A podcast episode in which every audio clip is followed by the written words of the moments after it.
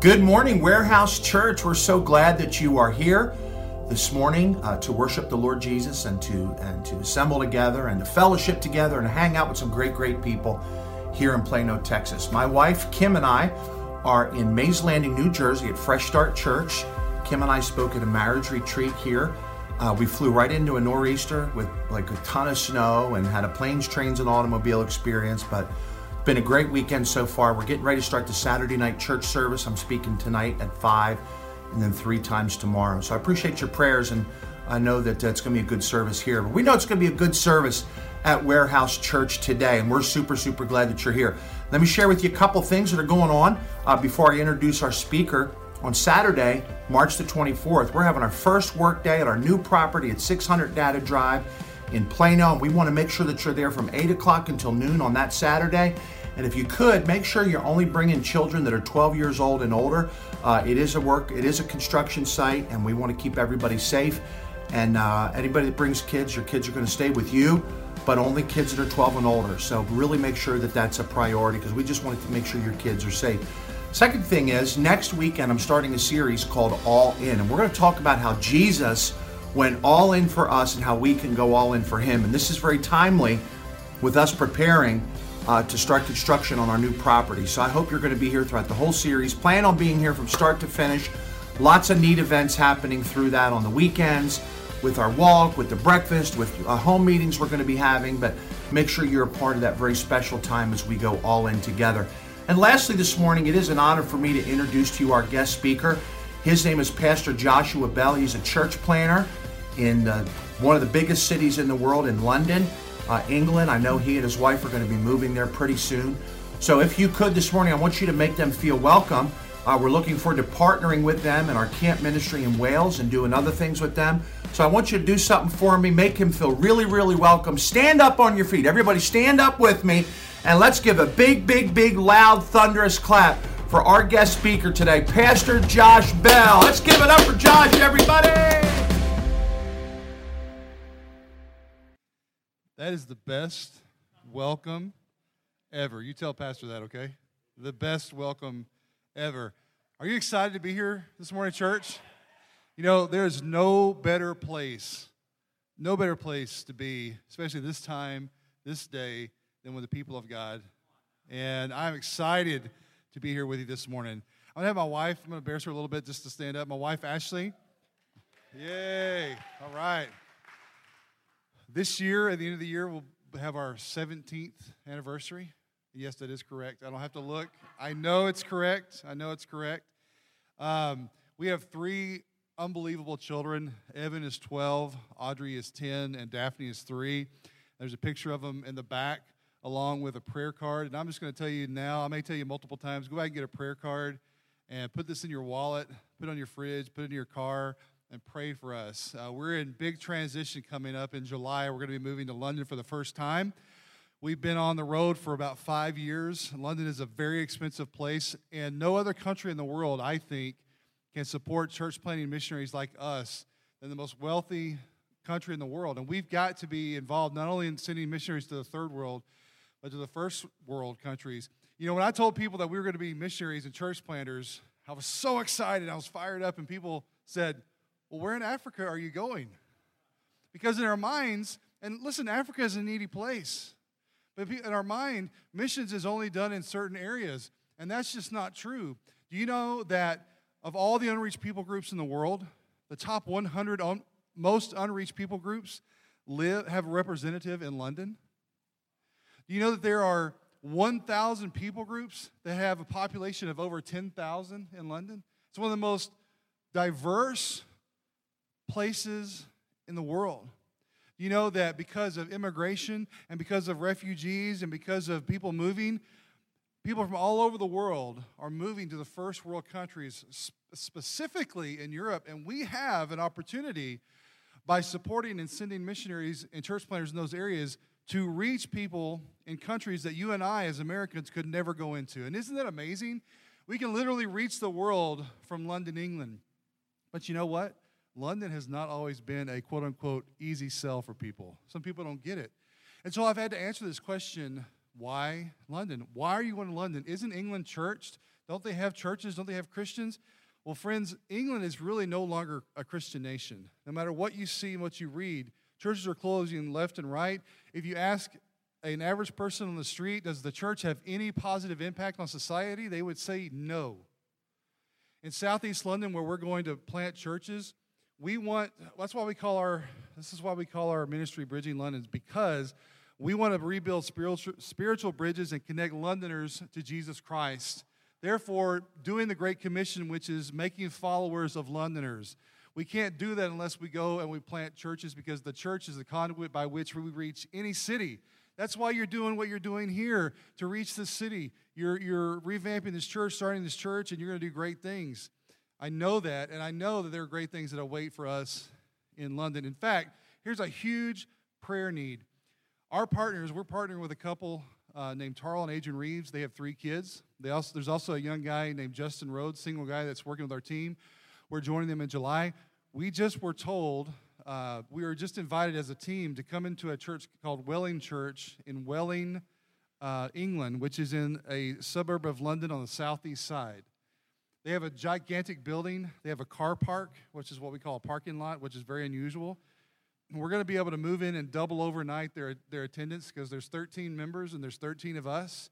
And so we're going to have this building, and we're going to be able to complete what Ashley and I have a vision of as planting or revitalizing 20 churches in 20 years.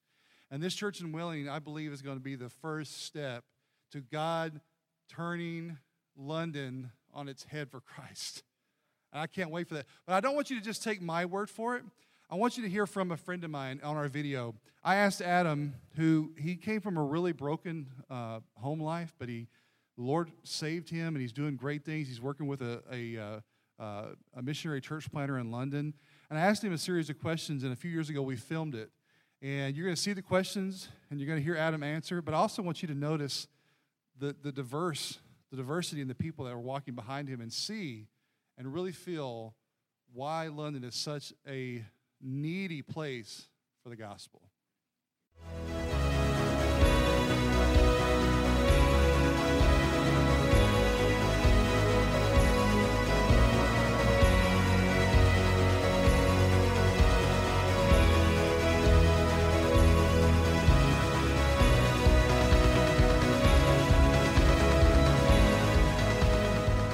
London is in a very desperate state spiritually. We are one of the hot points now in Europe for multiculturalism and mass immigration. And that's led to many different religions and belief systems coming into the city. And that's then led to religious pluralism, which is the idea that all religions are equally true and should be therefore equally respected.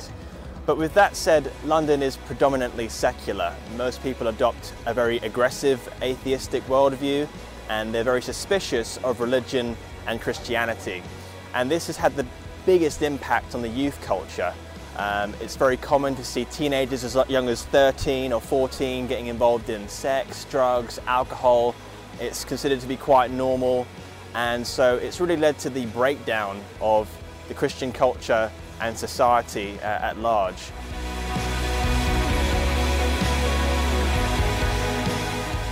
I would say it's very important for American missionaries and church planters to come to London.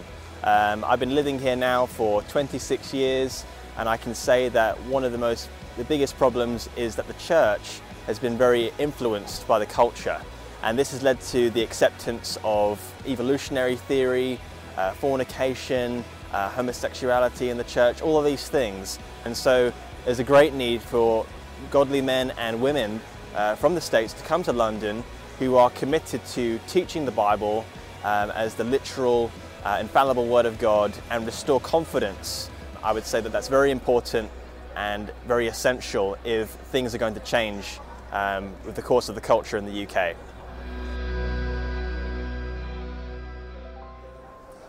I've had the privilege to work with a number of American missionaries and church planters, and they've had a tremendous impact on my Christian life.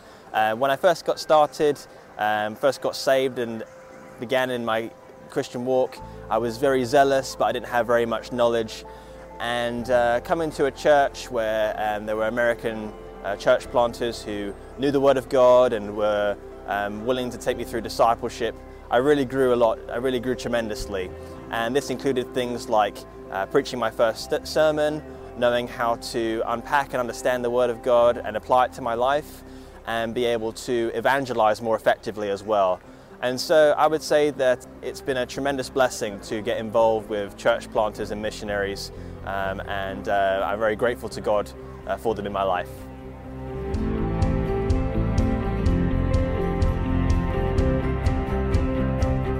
I know Josh Bell, he's a great guy. I've had the privilege of spending time with him, and he's someone I can say is really passionate about getting the gospel here to London. And I would encourage you to prayerfully consider supporting Josh and his family in their endeavour to get over here. I can't really emphasise enough just how desperate things are in London spiritually. If things are allowed to continue as they are, then it's very clear that within maybe a few years, London will be completely secular and totally unrecognisable from the days of old. And so I really would encourage you, support Josh Bell and his family.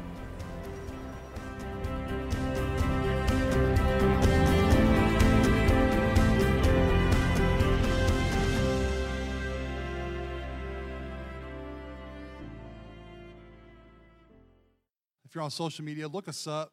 I want to be your friends. I want to answer your questions. I want to know that you guys are behind us and praying for us. Go ahead and turn with me in your Bibles to Acts 21. Acts 21. We're going to start with verse 10, but I want to share a story with you, if you don't mind.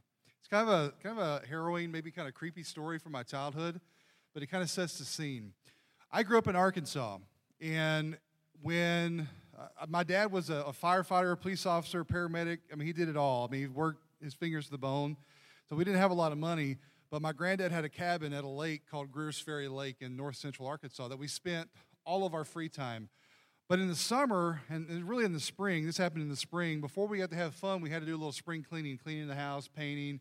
And one time when I was about 8 to 10 years old, my job was to go out and clean out the old shed. Have you ever been in those sheds, those fishing sheds, and they smell like, you know, fishing equipment and paint and tools? And I love that smell, even though it's weird. So I'm out there and I'm cleaning the shed, and I've got my broom, and I'm sweeping. And all of a sudden, I knock over this box, and to my horror, I disturb a family of rats. Can I get an amen? All right? And I guess because I'm holding the broom, I look like a threat, like I've got a weapon in my hand. That was the furthest from the truth, okay? And they didn't like it, and they're coming at me. And instead of backing out of the door, when I back up a few feet, I hit the back of the shed, and I'm trapped, okay? And I realize I'm still holding the broom, so I'm looking like an aggressor, okay? Well, they begin to crawl up my legs, and they begin to bite, and, you know, I'm grabbing my legs with all my might, and I don't want them to go any further than my knees, and I'm screaming, and I'm terrified, okay? I'm deathly afraid of anything small, furry, and quicker than I am, okay? And I'm terrified. I'm screaming. In fact, I scream so loud that I wake myself up. I had that dream, that reoccurring dream, almost my entire childhood. Don't you hate nightmares? And nightmares really come from what? Our greatest fears. You know what my reoccurring nightmare is now, is that I get up to the podium. Number one, I'm late, and then I don't have any of my stuff. And that terrifies me. You know, sometimes fear can be a bad thing. Sometimes it can be a good thing. You know, we tell our kids, don't touch the stove, don't play in the street. Fear can protect us. That's healthy fear. But unhealthy fear can be the greatest enemy, the fiercest enemy to the gospel of Jesus Christ. Fear can interfere. It can be crippling. It can be murderous to the plans that God has for you and for me. And I speak from experience, because for years, my wife and I let fear keep us from stepping out of the boat in faith and trusting God in his call to leave America and go into the foreign field. You know, fear a lot of times is inward, but sometimes doesn't fear attack us from the outside? Like when we told people we're going to go to England, our family members said, "Are y'all crazy? Do you know what you're doing? What about your kids? How are you going to survive? How are you going to feed yourself? And on and on and on. And all these fears poured down upon us.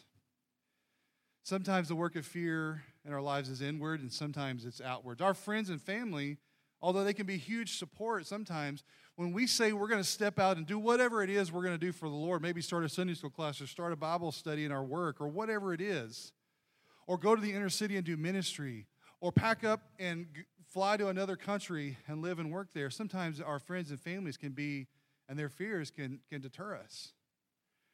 In Acts 21, we pick up on a situation that Paul faced. He faced not only his fears, but external fear. You see, he had traveled from the city of Tyre, and he finally reached Ptolemais. And then he moved on, and he came to a place called Caesarea, and he stayed in the home of Philip, who was an evangelist. And he stayed there many days, and during that time, he had a visit from a prophet named Agabus. And this prophet had a very sobering message to deliver to Paul. You see, Paul was on his way to Jerusalem. That's what God wanted him to do, to go and to preach there. But Agabus has warned him not to go there. If you go, you'll be imprisoned. That's when the outside forces of fear began to come in on him. Their fear about what would happen to Paul in Jerusalem was pressing down upon Paul. So what was he going to do? Well, when we set out to do what God calls us to do, we may very well face our fears, and you will, but you also may face the fears of those who love you the most, those who are your friends. You know, as I said, it could be that God wants you to go on the mission field. It could be that God wants you to do more in this church. It could mean that God wants you to give more to missions. It may mean that God wants you to tell your unbelieving parent about Christ, or your coworkers, or to start a new ministry, or whatever it might be. Serving the Lord is glorious, but it also can be very frightening and scary. And what's going to happen? We all want to know what's going to happen. But if you let it, fear will keep you from giving of your resources, of your time, of your talents, of your life to God. And in the light of God's call, by the way, God has called each and every one of you to be proclaimers of the gospel among the nations, whether you're here or abroad. So in the light of God's call, every one of you, every believer can conquer fear by remembering these three exhortations. And number one is, don't trust on man's understanding. Let's look in the scripture this morning, verse 10. As we tarried there many days, there came down from Judea a certain prophet named Agabus, and when he was come unto us, he took Paul's belt and bound his own hands and feet and said, Thus saith the Holy Spirit, so shall the Jews of Jerusalem bind the man that owneth this belt, and shall deliver him into the hands of the Gentiles. And when we heard these things, both we and they of that place besought or begged him not to go up to Jerusalem. It's interesting to note that Luke, Paul's closest companion and the human author of Acts, is in this group begging Paul to not do what God told him to do. That's just an interesting side note. They're at, let's call it a dinner party, and there's this prophet Agabus. So why is he called a prophet? You can't be called a prophet unless you've prophesied and your prophecy has been correct. So obviously he had been correct, and he was called a prophet. And he did this demonstration where he takes Paul's belt off, he ties his hands, and he says, basically, the owner of this belt will be put in chains, will be imprisoned, that whoever owns this belt, this very same thing will happen to him. Okay? When he gives this prophecy, everybody sat up straight, I imagine, and said, whoa. Say, what now? And they got very uncomfortable. And they said, Paul, you can't do this. You know what fear does? Fear messes with our ability to decision make. Let me say a couple of things. How many of you have ever taken a job because it was the perfect situation? Better money, more time off. You could get a better car, better house, better town, better. But when you got there, it was the worst decision you ever made. Has that ever happened? It's happened to me. We say, oh, I'll take this job because it's perfect, because nothing will happen to me. I don't have to worry about it, and it must be right. Okay, let me give you a couple of examples of the perfect situation not being right.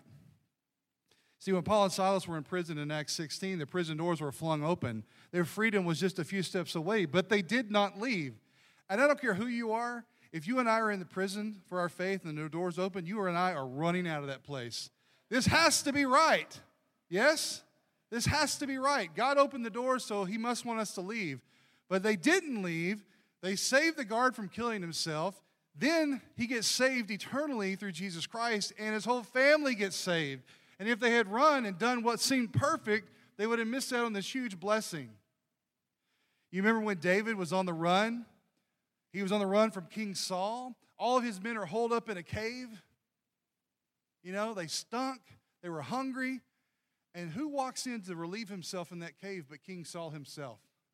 And they said, David, God has offered him up to you. And then in my little abbreviation, basically David says, it's not for me to take his life. If God wants me to be king, if God says I'll be king, I will be king. It's not for me to do what may seem perfect to you. I have to stick to the plan. You see, fear will tell us that we should only do what seems perfect, what seems stable, what seems right. You know, the opposite is just as true. Just because it seems bad or it seems like it's not going to work out doesn't mean it's not the right thing. See what I'm saying? Okay, didn't Jesus leave the perfection of heaven and he took the form of man, all the while knowing that he would suffer and he would die for you and for me? Did that work out for him? Not in the short term, but it worked out for us in the long term. And if Christ had said, nah, it's not going to be perfect, I'm not going to go, we would all be hopeless. We would all be lost. You see, what fear does is it messes with our mind. And it tells us that God's plans are not the right way. See, because God's going to ask you to do some crazy stuff, okay? It is nuts for a family to pack up and drive around the country for 5 years preaching to church after church after church, keeping their kids, homeschooling them on the road. That's what our life has been. That is, to me, in a sense, a nuts life. But it's not if that's what God calls you to do, okay? And we can't let fear interfere with what God has planned for us. We can't base things on how well it's going to work out for us. We got to base it on what God wants us to do. Okay, we get all that? We good? Can we move on? Okay, don't let fear interfere. You know, Paul's friends were worried for him. They loved him. But their love wasn't the perfect thing. Their love didn't mean, just because they loved them, loved Paul, didn't mean what they wanted for him was right. Paul had to stick with what God wants. So don't just trust in man's understanding, but secondly, do trust in God's call. So I love this, what Paul says. He's a leader. He's sold out for Christ. He says, What do you mean to make me cry? What do you mean to make me weep and to break my heart? He says, for I am ready not to be bound only, but also to die at Jerusalem in the name of the Lord Jesus. Wow. He's like, snap out of it. What's your problem? I'm willing to die. And you're worried about me being in chains. You're worried what will happen to me. Paul's friends begged him to stay, and they weren't thinking about the burden that he had on his shoulders. They weren't thinking about if he did what they wanted him to do, he would be disobedient to God. They cared more about their need and their fears than God. They wanted to keep him from death, but by doing so, they were killing him anyway. You see that? Do you want to know if God has called you to do something? Here's the litmus test. Can you not do it and live? If you told me today that you were going to keep me from London, you might as well just take my life.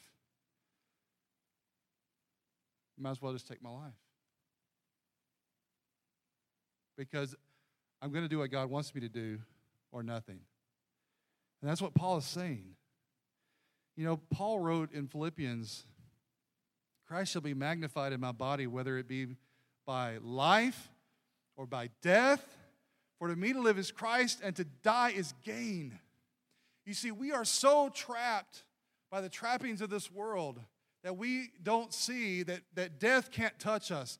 Fear shouldn't interfere with us because God is on the throne and God is in charge, and he will be our guide, Not my understanding, not your understanding, but his call alone. And should you think, well, God's not calling me to die, you are wrong. Because we are called to pick up our cross daily and to die to self. I love when Paul says in 1 Corinthians 15, death is swallowed up in victory. O death, where is your sting? O grave, where is your victory? We have a fascination these days with superheroes. But we serve a God that when he saves us and calls us, he makes us untouchable. He makes us live forever. He makes us fearless. Remember back in the 90s, everybody had no fear on their truck? It was all a selfish inward thing. It was like, I have no fear, I'm awesome, I'm great. Christians should have cornered that market. You know, we should have been the ones that say, we don't fear death because God has our back. And we will go forth. We will give of our time, our money, our talents, whatever we have to do, and we will do more, and we will not let fear keep us from anything. When we trust in God's call, it doesn't matter what's going to happen to us. It doesn't matter.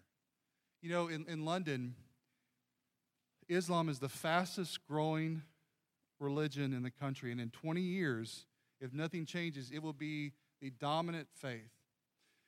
We have millions of people in hard countries that are going unreached because we are scared to death what will happen to us more than we are concerned with what God could do if we would be yielded to what he would have us to do. And he has called us to take the gospel to the nations. Are you praying that your children would take the gospel to the Muslims? Are you praying that your children would take the gospel to Southeast Asia, to China, to North Korea? Those people are just as important as you or I are, and yet we allow our fear and our trepidation and what will happen to us and what do we got to give up keep people from going to heaven.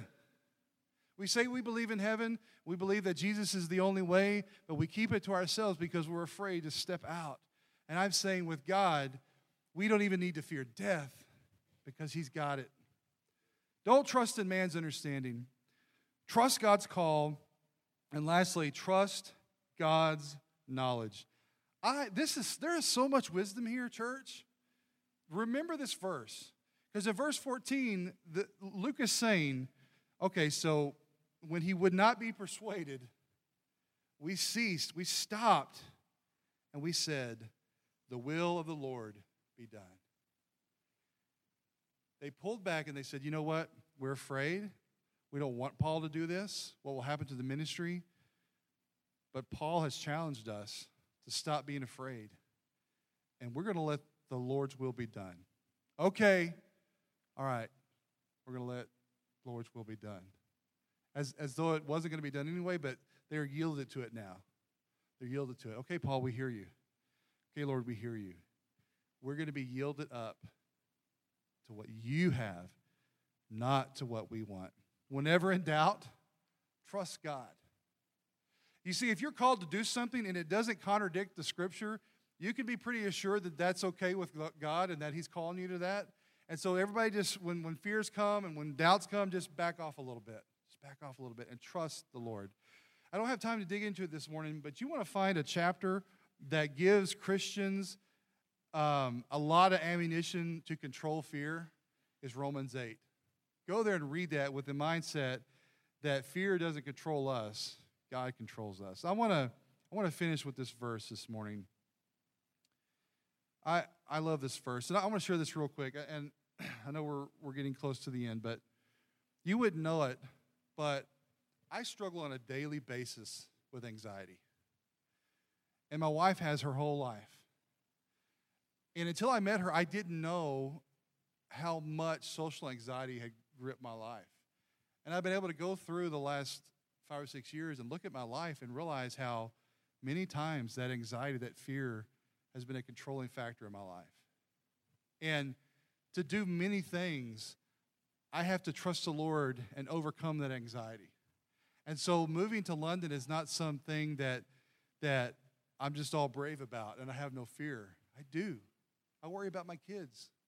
I worry about our family. I worry about a lot of things, and sometimes it suffocates me, and I have to give it to the Lord. And we've got a child that has panic attacks, and I have to talk to them and say, listen, you can either let this anxiety control you. It is a real thing. You can let it control you, but if you want to have a life that is full of joy and happiness, you've got to step over that. When that obstacle comes, you got to hurdle over it, and you got to push through. You got to push through. And that's the same thing spiritually speaking. We've got to push through and not let fear and not let doubt interfere with our lives. It's told by Paul in 2 Timothy. He says, Timothy, God hath not given you the spirit of fear. He is not, if you're afraid, it is not from God. What he has given us is a spirit of power. Power. The Holy Spirit dwells within us. If you are a child of God, you have the Holy Spirit living within you. He says he has given you the spirit of love. You know what love is? It's the gospel. He has given you a spirit of a sound mind. It doesn't mean that you just jump off a cliff with no parachute. God's going to save me. No, that's just silly, okay? He gives us a mind to pray and discern. But he does not give us a spirit of fear. What could we do? What could we do for the cause of Christ if we were fearless? If we were fearless. If we were fearless. You know, you might be here this morning, and the thing that has you afraid is, if I step out and trust Jesus, will he really be who he says he is? You know, a lot of times we look at God how we look at our earthly father. If your earthly father was abusive, you think God is a bully sometimes. If your earthly father was absent, sometimes we look at God as being not there. But I'm here to tell you, if you need him today, if you need salvation, when you step out in belief, confessing your sins and believing in Jesus Christ as your Lord and Savior, God is a father who will never leave you, who will never forsake you, who will never give you the spirit of fear, but of power and of love and of wisdom. And he is trustworthy. He is trustworthy. If you're here this morning and the word of God has spoken to you, don't be afraid to answer. Let's bow our heads as we go into a time of